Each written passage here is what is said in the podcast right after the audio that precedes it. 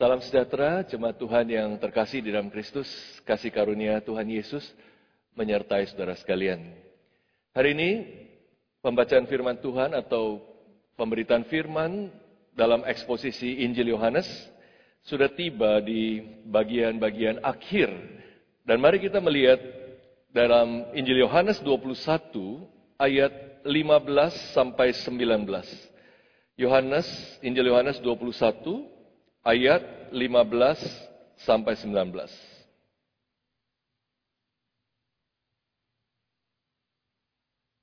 Injil Yohanes 21 ayat 15 sampai 19.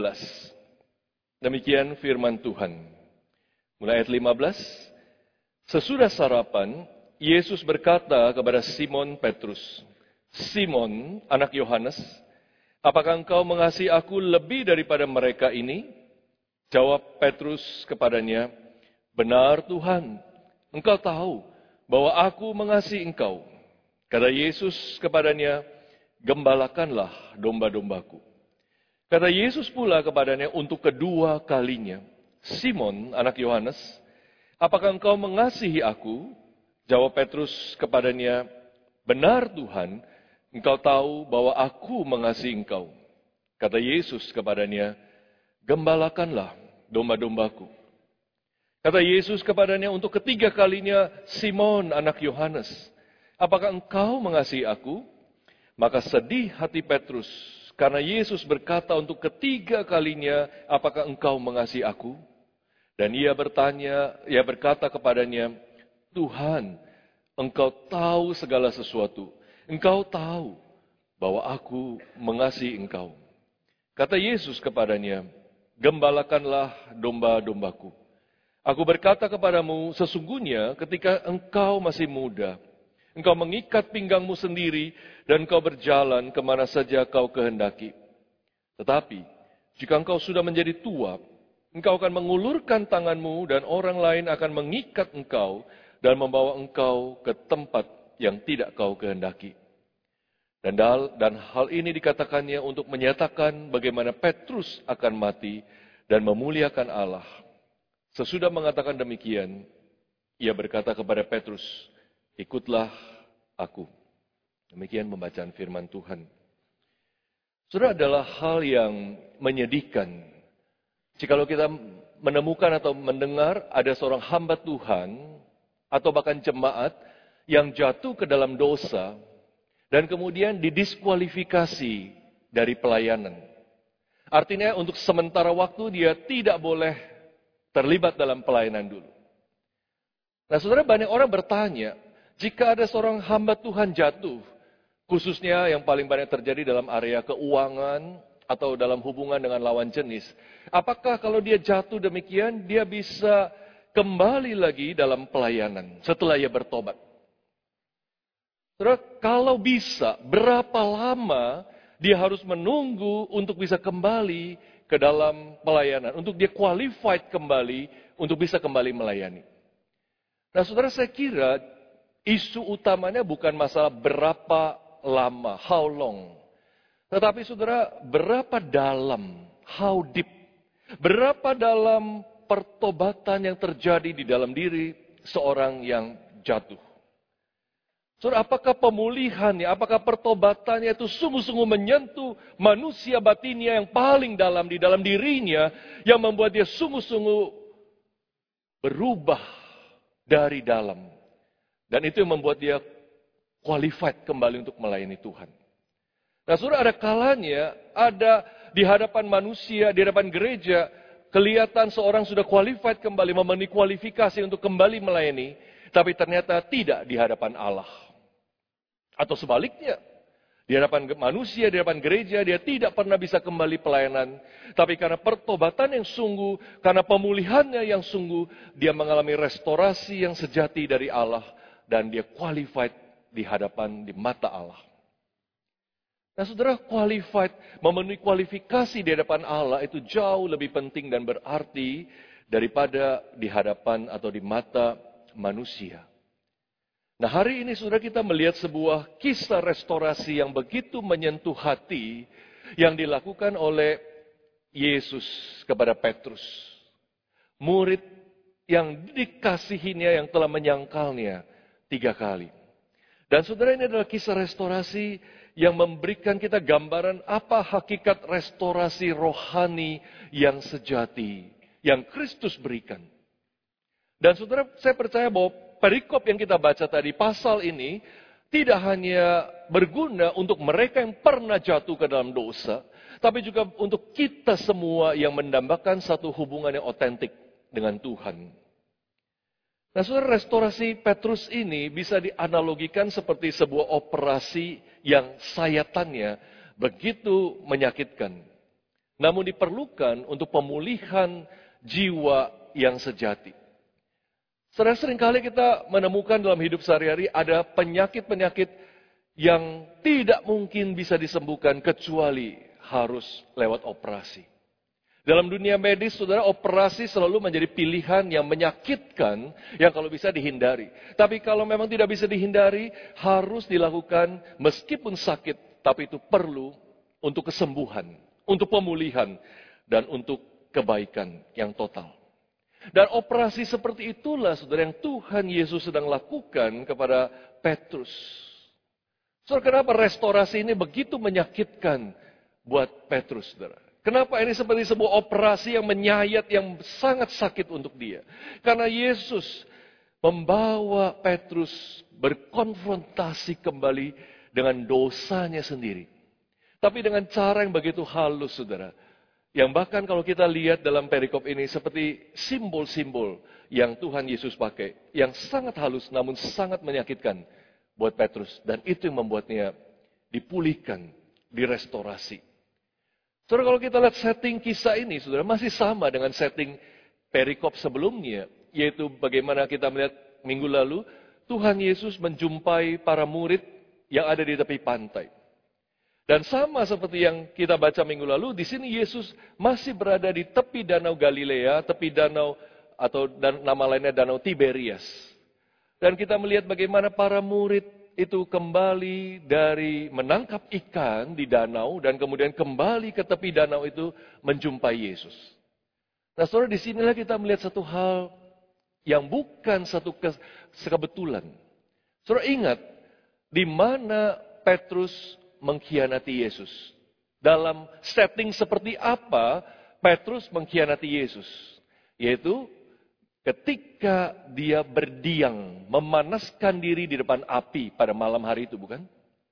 Dia di depan api, dan kemudian orang-orang bertanya kepada dia, bukankah engkau muridnya juga? Bukankah engkau bersama dengan dia? Dan di depan api itu dengan keras dia menyangkal bahwa dia mengenal Yesus. Dengan keras dia membantah bahwa dia punya asosiasi tertentu dengan Yesus. Dia bilang, tidak, aku tidak kenal dia. Dia siapa aku tidak tahu. Di depan api, Petrus menyangkal, mengenal guru dia. Dan ketika murid-murid ini turun dari perahu di tepi danau itu, Petrus melihat Yesus di depan api. Sedang menyalakan api arang dan membakar ikan dan roti di atasnya. Kita lihat di ayat 9 mundur sedikit. Di situ di depan api Yesus menyiapkan sarapan. Saudara bisa bayangkan hati Petrus melihat Yesus di depan api itu. Terakhir kali dia ada di depan api adalah ketika dia menyangkal gurunya ini. Dan sekarang dia melihat gurunya di depan api itu sedang menyiapkan sarapan untuk murid-muridnya. Saudara bisa membayangkan betapa hancurnya, sedihnya hati Petrus melihat Yesus di depan api itu. Baru setting saja, belum Yesus berkata-kata, itu sudah merupakan sebuah operasi yang mulai menyakitkan, menyayat hati Petrus. Dan setelah sarapan, operasi itu berlanjut lebih dalam dan membawa Petrus berkonfrontasi lebih dekat dengan dosa yang begitu dalam yang dia pernah dia lakukan, menyangkal gurunya. Saudara kita melihat pembicaraan yang sangat private dan sangat indah sebenarnya antara Yesus dengan Petrus. Tapi di sana Yesus memanggil Petrus apa? Bukan dengan nama biasa, Simon Petrus, bukan. Bukan dengan nama yang sangat populer, Petrus, yang artinya batu karang. Nama yang Yesus berikan sendiri kepada Petrus. Bukan dengan itu. Tapi Yesus memanggil dia dengan nama apa? Simon, anak Yohanes. Saudara, ini adalah panggilan yang seperti menggambarkan sebuah relasi yang mengalami setback, mengalami kemunduran, menjadi seperti seperti mereka baru mulai pernah ketemu untuk pertama kalinya. Kalau kita membaca mundur Injil Yohanes sampai pasal 1, Yohanes 1 ayat 42, di situ pertama kali Yesus menyapa Petrus dengan nama ini, Simon, anak Yohanes. Yesus seperti membawa Petrus kembali ke perjumpaan mula-mula mereka ketika Petrus belum mengikuti Yesus. Waktu itu, Yesus memanggilnya Simon, anak Yohanes, dan mulai sekarang kau akan kuberi nama Kefas, bahasa Aram atau bahasa Aram dari Petrus yang artinya batu karang. Nah saudara, hal ini tentu membuat sesuatu yang menyedihkan Petrus. Yesus berbicara kepadanya seperti orang baru kenal. Baru mulai menjalin sebuah relationship. Simon, anak Yohanes. Dan Yesus bertanya kepada Petrus, Simon, anak Yohanes, apakah engkau mengasihi aku lebih daripada mereka ini? Apa yang dimaksud Yesus? Yesus berserang bertanya kepada Petrus, apakah engkau mengasihi aku lebih daripada mereka ini para murid yang lain mengasihi aku? Saudara pertanyaan, do you love me? Apakah engkau mengasihi aku? Sebenarnya adalah sebuah pertanyaan yang relatif biasa dalam sebuah relasi, bukan? Istri saya kadang-kadang bertanya demikian kepada saya, apakah engkau mengasihi aku? Sebenarnya ini pertanyaan biasa. Tapi saudara pertanyaan ini tentu akan menjadi sebuah menjadi seperti pisau yang menyayat hati dan menyakitkan jikalau pertanyaan do you love me ini ditanya dalam sebuah relasi yang telah mengalami pengkhianatan. Yang telah mengkhianati diwarnai oleh penyangkalan, diwarnai oleh ketidaksetiaan. Bukankah pertanyaan itu sangat sakit, bukan? Dan di sinilah Yesus bertanya kepada Petrus, apakah engkau mengasihi aku? Soal pertanyaan ini jelas sangat menusuk Petrus. Karena Petrus pernah menjanjikan begitu hebatnya kepada Yesus bahwa dia akan menjadi pengikut Yesus yang paling setia. Dia akan menjadi pengikut Yesus yang paling loyal. Yang tentunya paling mengasihi Yesus dibanding semua murid lain. Kita belum lupa bukan bagaimana Petrus dia pernah berjanji di depan Yesus, meskipun mereka semua meninggalkan engkau, aku tidak akan pernah meninggalkan engkau. Dia berjanji kepada Yesus begitu. Petrus juga pernah berkata kepada Yesus, meskipun mereka semua tergoncang imannya karena engkau, aku sekali-kali tidak akan tergoncang. Dan Petrus juga yang berkata kepada Yesus, Jikalau aku harus menyerahkan bahkan ya, menyerahkan nyawaku kepadamu, aku sekali-kali tidak akan menyangkal engkau.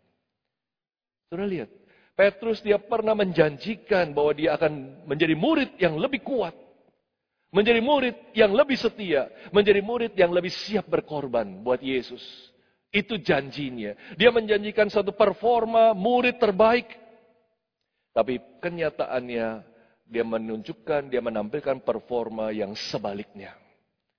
Tidak satupun janji itu dia tepati di depan gurunya. Itu sebabnya pertanyaan, apakah engkau mengasihi aku? Itu ada pertanyaan yang menyakitkan dia. Mengingatkan dia pada satu demi satu janjinya. Dan kemudian mengingatkan dia pada kokok ayam di malam Yesus ditangkap itu. Ketika itulah dia telah menyangkal Yesus tiga kali. Saudara, kita bisa membayangkan, mendengar pertanyaan itu, apakah engkau mengasihi aku? Hati Petrus itu ambiar, hancur, berkeping-keping. Kemungkinan bahkan jantungnya berdegup kencang, perutnya seperti diaduk-aduk rasa yang tidak nyaman sekali, mukanya menjadi panas, bahkan matanya berkaca-kaca mendengar seorang yang begitu mengasihi dia, yang dia kasihi juga bertanya, apakah engkau mengasihi aku? Dan pertanyaan itu diulang sampai tiga kali, saudara. Apakah engkau mengasihi aku? Mengingatkan tiga kali Petrus menyangkal Yesus. Dan saudara dikatakan yang ketiga kalinya Yesus bertanya demikian, maka sedihlah hati Petrus, hancur hati Petrus. Akan tetapi, saudara, di sinilah kita melihat operasi rohani yang dilakukan oleh Yesus kepada Petrus itu berhasil menyayat dia sampai ke dalaman dirinya. Sehingga di situlah sepertinya untuk pertama kali Petrus mengenal dirinya sendiri. Siapa Petrus yang sejati? Karena Yesus menanyakan suatu pertanyaan yang begitu menghantam dia sampai ke dalam kedalaman manusia batiniahnya. Untuk pertama kalinya dia mengenal dirinya sendiri. Saudara, bagaimana kemudian Petrus menjawab pertanyaan Yesus tiga kali yang sama itu? Saudara, kalau dulu pasti Petrus akan menjawab, wah kasihku kepadamu adalah kasih yang terbesar di antara para murid. Aku yang paling mengasihi engkau. Kalau dulu Petrus akan menjawab, aku akan rela menyerahkan nyawaku sebagai bukti aku mengasihi engkau. Tapi apakah sekarang Petrus menjawab demikian? Itu bukan jawaban Petrus sekarang. Apa yang menjadi jawaban Petrus sekarang? Dia tidak lagi mengklaim kehebatan dirinya. Dia tidak lagi mengklaim kesetiaan dirinya. Dia tidak lagi mengklaim pengorbanan dirinya akan dia berikan kepada Yesus. Tapi sekarang dia hanya menjawab, engkau tahu. Engkau tahu. Engkau tahu semuanya bahwa aku mengasihi engkau. Aku mengasihi engkau. Saudara, di sinilah saudara pertama kalinya kita melihat Petrus belajar untuk tidak berfokus kepada kehebatannya. Tidak berfokus kepada kekuatannya, performanya di hadapan Tuhan. Dan dia berfokus sepenuhnya kepada pengetahuan Kristus, pengetahuan Allah tentang siapa dia dan apa yang ada di dalam hatinya. Untuk pertama kalinya Petrus sama sekali tidak bergantung kepada dirinya untuk mengikuti Yesus dan bergantung pada anugerah Kristus semata-mata dalam hidupnya. Saudara menjadi pengikut Kristus senantiasa membutuhkan satu rasa hancur atau brokenness seperti yang Petrus alami ini, saudara. Brokenness, kehancuran, di mana kita menyadari betapa kita ini bangkrut tidak mempunyai apa pun yang bisa kita banggakan di hadapan Tuhan. Dan brokenness yang membuat kita sungguh-sungguh memegang anugerah Tuhan seperti kita tidak mau pernah melepaskannya lagi. Brokenness seperti itu. Kehancuran seperti itu yang seharusnya ada dalam hati kita jikalau kita mau mengikuti Yesus dengan setia. Dan menjadi pengikut Yesus yang sejati. Tanpa hati kita pernah hancur di hadapan Tuhan, Selamanya kita akan menjadi seperti Petrus sebelumnya, yaitu selalu mengandalkan kemampuan diri. Selalu mengandalkan kesetiaan dirinya. Selalu berpikir dia lebih mampu daripada orang lain. Selalu berpikir bahwa dia akan sanggup mengikuti Tuhan dengan setia. Sebelum kita mengalami satu kehancuran di depan Allah, kita selalu akan berjalan seperti Petrus berjalan sebelumnya. Sampai kita menemukan brokenness seperti itu kita baru sadar bahwa ternyata selama ini kita begitu penuh dengan diri kita, full of self. Yang sebenarnya menghalangi kita untuk mengikuti Kristus dengan setia. Mungkin kita bahkan terlihat seperti orang Kristen yang luar biasa mengikut Yesus melayani. Di gereja itu hadir satu minggu berkali-kali. Ikut panitia ini, ikut panitia itu. Bahkan menjadi majelis, menjadi pengurus, menjadi guru sekolah minggu. Bahkan tidak jarang menjadi hamba Tuhan. Tapi kita begitu penuh dengan diri sendiri. Tidak pernah mengosongkan diri. Dan kita tidak pernah merasa saya butuh anugerah Tuhan dalam hidup saya. Saudara, kita membutuhkan duka cita, brokenness, kehancuran seperti duka cita yang dialami oleh Petrus. Duka cita yang membawa dia kepada pertobatan yang sejati. Duka cita yang membuat dia mengalami restorasi yang sejati yang Yesus mau lakukan kepada dia. Duka cita seperti ini yang para teolog Puritan memberi istilah apa? The gift of tears. Karunia air mata. Terus kita tidak bicara soal medis bahwa kita membutuhkan air mata secara medis ya, tapi ini adalah karunia air mata dalam arti karunia penderitaan jiwa yang membuat kita hancur di hadapan Allah dan membuat kita datang kepada Tuhan. Kita sungguh butuh gift of tears seperti ini untuk bisa menjadi pengikut Yesus yang sejati. Dan hanya kuasa Injil Kristus Dan Kristus sendirilah yang mampu melakukan operasi rohani seperti ini, yang menghasilkan karunia air mata di dalam diri kita, yang membuat hidup kita berbalik dan sungguh-sungguh menjadi pengikut Yesus yang sejati. Saudara, dan kita melihat di sini, perjumpaan Petrus dengan Yesus ini bukan hanya satu perjumpaan yang memulihkan hubungannya, relasinya dengan Yesus, tapi lebih daripada itu juga memulihkan posisi Petrus dalam leadership murid-murid Yesus. Memulihkan kembali Petrus menjadi seorang rasul Kristus yang Tuhan mau pakai dia untuk melayani. Saudara setelah kejatuhan Petrus sebenarnya dia begitu terpuruk bukan? Siapa lagi yang mau ikut Petrus kalau dia menjadi pemimpin gereja? Orang tahu bahwa dia ini penyangkal mur gurunya. Orang tahu bahwa dia bahkan tiga kali menyangkal. Dan dia menyangkal dengan mengutuk dan bersumpah. Aku tidak kenal dia. Aku tidak punya hubungan apa pun dengan dia. Saudara, siapa yang mau ikut Petrus setelah kejatuhannya itu? Siapa yang menjadikan dia pemimpin setelah kejatuhannya seperti itu? Kalau Petrus ada dalam gereja modern hari ini, saudara, saya kira dia tidak akan pernah bisa naik mimbar lagi. Saya kira dia tidak pernah akan bisa pulih dari untuk bisa qualified kembali dalam pelayanan di hadapan manusia. Karena kejatuhannya yang begitu dalam. Dia mengutuk dan bersumpah, aku tidak kenal Yesus. Tetapi saudara, Petrus yang sebenarnya tidak punya lagi masa depan sebagai seorang rasul Kristus Yesus. Ya mungkin dia berpikir dia akan tercoret dari 12 murid, Yudas sudah tercoret dan dia akan menjadi orang kedua yang tercoret.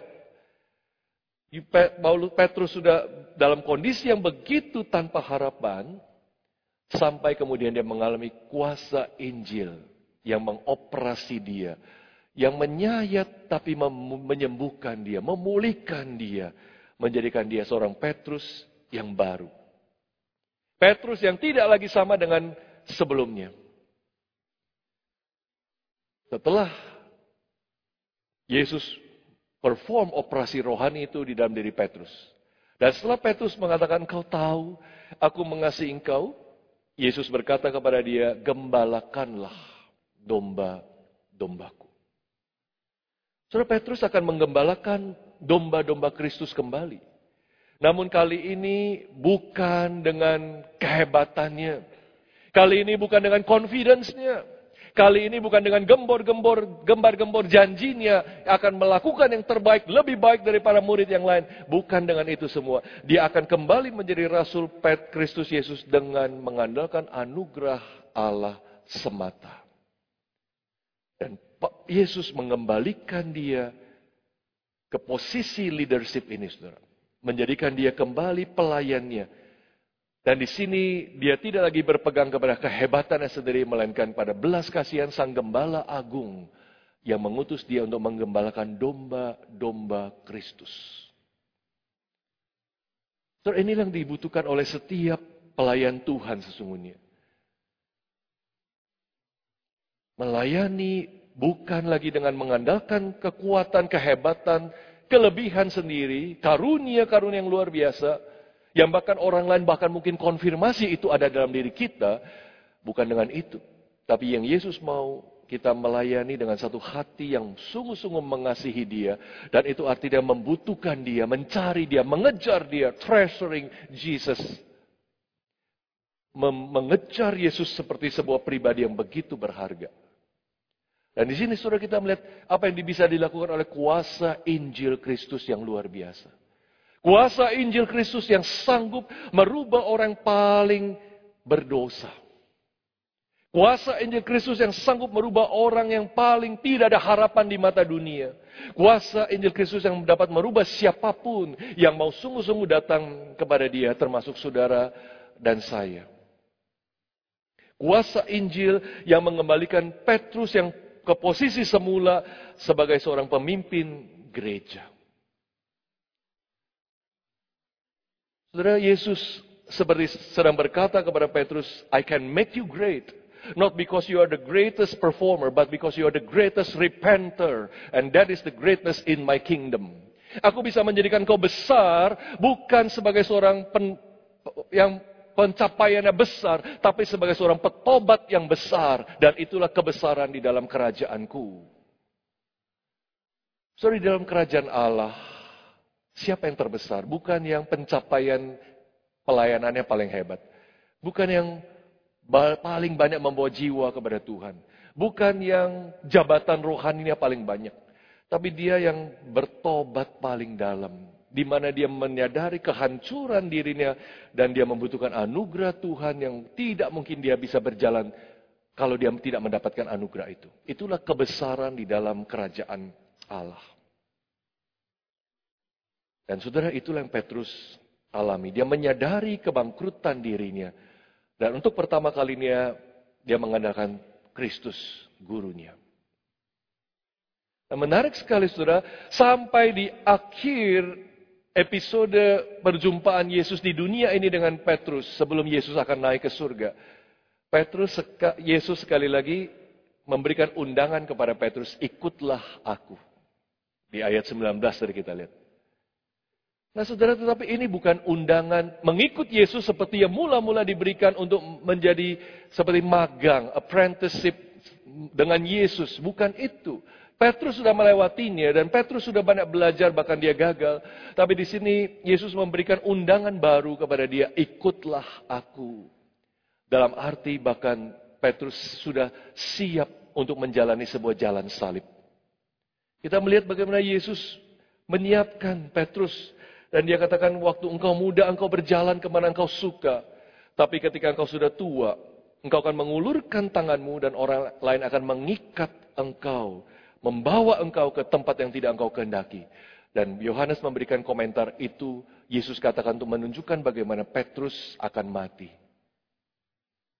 Dan sejarah gereja menunjukkan bahwa Petrus mati sebagai seorang martir bagi Kristus. Bahkan menurut tradisi dia juga mati disalibkan. Mungkin disalibkan terbalik. Saudara Yesus berkata, ikutlah aku. Satu satu undangan yang sebenarnya tertunda ketika pembicaraan di malam terakhir ketika Yesus berkata kepada murid-muridnya, kamu tidak akan lagi melihat aku. Yohanes 13. Ke mana aku pergi, kamu tidak bisa pergi. Dan Paul Petrus mengatakan, kenapa ke mana engkau pergi, aku, aku tidak bisa pergi. Aku akan menyerahkan nyawaku mati bagimu. Dan Yesus mengatakan, belum waktunya engkau mengikut aku seperti itu. Nanti akan ada waktunya. Dan inilah waktunya Yesus memberikan undangan itu. Ikutlah aku. Mengikut jalan salibnya. Dan satu hal yang begitu indah, saudara Yesus berkata, kematian Petrus itu akan memuliakan Allah seperti kematian Yesus yang memuliakan Allah.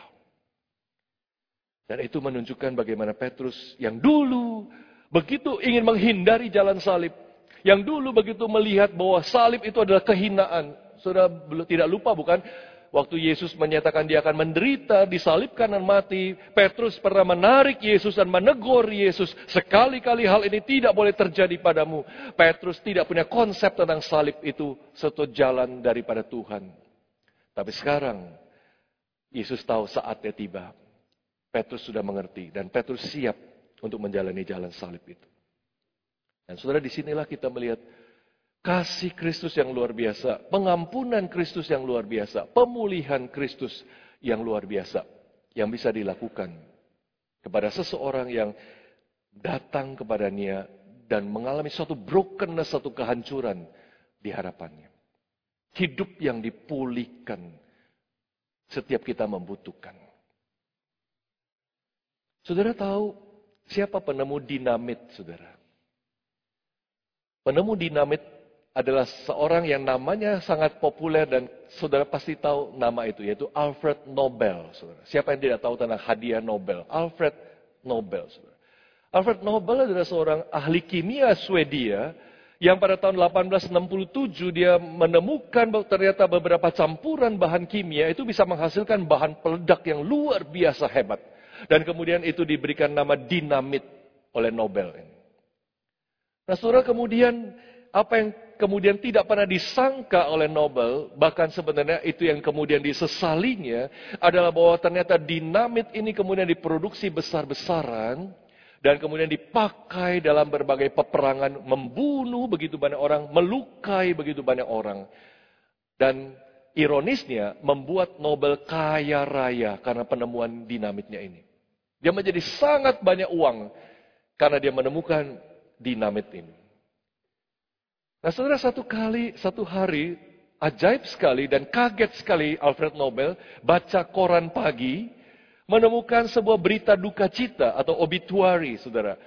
Siapa yang mati? Dia sendiri, Alfred Nobel. Dia kaget sekali membaca tentang kematiannya dan ditulis di obituary di koran itu demikian. Alfred Nobel, penemu dari dinamit, mati atau meninggal kemarin. Dialah pencipta dari sebuah alat yang membunuh lebih banyak orang di dalam peperangan lebih daripada masa-masa sebelumnya. Dan dia mati sebagai seorang kaya. He died a very rich man. Itu berita obituari koran. Dan dia kaget sekali. Ini kan saya. Saudara, apakah itu mimpi? Apakah itu menggambarkan Alfred Nobel telah menjadi roh atau hantu yang bisa baca koran tentang kematiannya? Tidak. Ternyata apa yang terjadi? Koran itu salah. Yang mati itu kakaknya, bukan dia. Itu obituari Alfred Nobel yang lebih pagi 8 tahun. Karena 8 tahun kemudian dia baru meninggal. Kakaknya meninggal tapi koran salah pemasukan berita mengatakan itu Alfred Nobel. Akan tetapi saudara tidak disangka bahwa obituari itu begitu menghancurkan hati Nobel, begitu menggerakkan hatinya, membawa dampak yang besar kepada dia. Karena dia baru menyadari ternyata kalau dia mati, dia akan dikenang seperti itu. Yaitu apa? Sebagai pencipta alat pembunuh yang dahsyat, dan bahkan dengan itu dia kaya raya. Itulah orang yang akan orang ingat dalam kematiannya. Dan saudara itu membuat dia hidupnya berubah, saudara. Dan kemudian bahkan dia menginisiasi hadiah Nobel untuk para ilmuwan dan para penulis yang mempromosikan kedamaian, perdamaian. Nah, saudara satu kalimat yang Alfred Nobel katakan apa? Every man ought to have the chance to correct his epitaph in midstream and write a new one. Dia katakan setiap orang mempunyai hak untuk menulis kembali batu nisannya atau kesan terakhir orang tentang dia di tengah perjalanan hidupnya dan dia berhak untuk menulis sebuah epitaf yang baru. So, tidak punya, tidak banyak orang bisa punya pengalaman seperti ini bukan membaca berita kematiannya sendiri dan kemudian menyadarkan dia tentang perjalanan hidupnya. Dan dia berkata, setiap orang berhak untuk menuliskan kembali jalan hidupnya. Dan menulis sebuah jalan hidup yang baru. Saudara, maksud Alfred Nobel tentu baik. Dan itu bagus. Moralnya adalah apa? Setiap orang, kalau dia menyadari dia ada di jalan yang salah, seharusnya dia kembali cepat-cepat. Dia menulis ulang kembali hidupnya. Menulis dengan sesuatu yang jauh lebih baik daripada apa yang sebelumnya. Kabar buruknya, saudara, kita manusia berdosa. Tidak mungkin bisa menulis sebuah lembaran baru dalam hidup kita. Menulis sebuah epitaf yang baru untuk batu nisan kita. Namun kita bersyukur kabar baiknya, Kristus bisa. Kristus sanggup untuk menuliskan sebuah lembaran baru dalam hidup kita. Yang membuat kita mengalami restorasi yang sempurna di dalam diri kita. Saudara, apakah kita sungguh-sungguh membutuhkan restorasi ini? Saya katakan tadi bahwa kisah Petrus ini bukan hanya untuk mereka yang pernah jatuh. Tapi buat kita semua yang merindukan satu hubungan yang otentik dengan Allah. Dan saya katakan kita semua membutuhkan restorasi seperti yang Petrus alami. Itu sebabnya saudara setiap hari renungkanlah apa yang menjadi jawaban saya kalau hari ini Yesus bertanya kepada saya, Johan, Apakah engkau mengasihi aku? Apakah engkau mengasihi aku? Dan itu yang seharusnya saya terus renungkan dan saya gumulkan dalam hidup saya. Di mana saya menemukan kehancuran saya dan kita sungguh mohon Tuhan perbaruilah kasih kita, perbaruilah cinta kita kembali kepada Tuhan. Sehingga kita mengejar dia lebih daripada kita mengejar apa pun. Menginginkan dia lebih daripada kita menginginkan apa pun juga. Tanpa kasih kita kepada Tuhan yang diperbarui, kita masih mungkin jadi orang Kristen. Tapi kita kemudian akan memberhalakan pelayanan kita. Kita akan memberhalakan ibadah kita. Kita akan memberhalakan jabatan-jabatan rohani kita. Karena itu semua membuat kita berarti. Bukan Kristus yang membuat kita berarti, tapi siapa kita di dalam gereja membuat kita berarti. Kalau kita tidak mempunyai kasih kepada Tuhan. Kita menjadikan rit, ibadah, pelayanan, bahkan persembahan kita hanya sebagai ritual yang tidak pernah membuat kita dekat kepada Tuhan. Tapi hanya mengaktualisasi diri kita sebagai seorang Kristen yang hebat. Orang Kristen yang baik. Hati kita bisa menjadi begitu dingin, begitu keras, dan begitu penuh keduniawian sementara kita aktif di gereja. Kalau hidup kita tidak pernah kembali kepada titik kehancuran, brokenness seperti yang Petrus alami ini. Inilah bahayanya saudara, orang Kristen yang tidak pernah mengalami restorasi yang Yesus kerjakan. Dan hari ini saudara, datang kembali kepada Kristus yang anugerahnya begitu besar. Refleksikan kembali, renungkan kembali apa jawaban saudara kalau Yesus bertanya kepada saudara, Do you love me? Do you love me? Apakah engkau mengasihi aku? Surah Allah sanggup mengubah Musa seorang yang gagap, yang tidak bisa bicara, menjadi seorang nabi yang besar. Allah sanggup menjadikan Petrus seorang penyangkal, seorang pengkhianat yang menyangkal dan bahkan dengan mengutuk dan bersumpah menjadi seorang batu karang, rock. Itulah Petrus. Dan siapa yang tahu apa yang bisa Kristus lakukan dalam hidup saudara. Jikalau saudara datang kepadanya dan berkata, Tuhan, aku mengasihimu. Mari kita berdoa, saudara. Kami bersyukur Tuhan, Engkau sungguh Allah kami, dan kami dengan malu datang kepadamu Tuhan. Jikalau kami selama ini berpikir kami sudah mengikut Engkau, kami berpikir kami sudah jadi orang Kristen yang total, tapi ternyata masih penuh dengan diri sendiri. Bahkan kami menjadikan ibadah kami, pelayanan kami sebagai berhala yang membuat hidup kami berarti.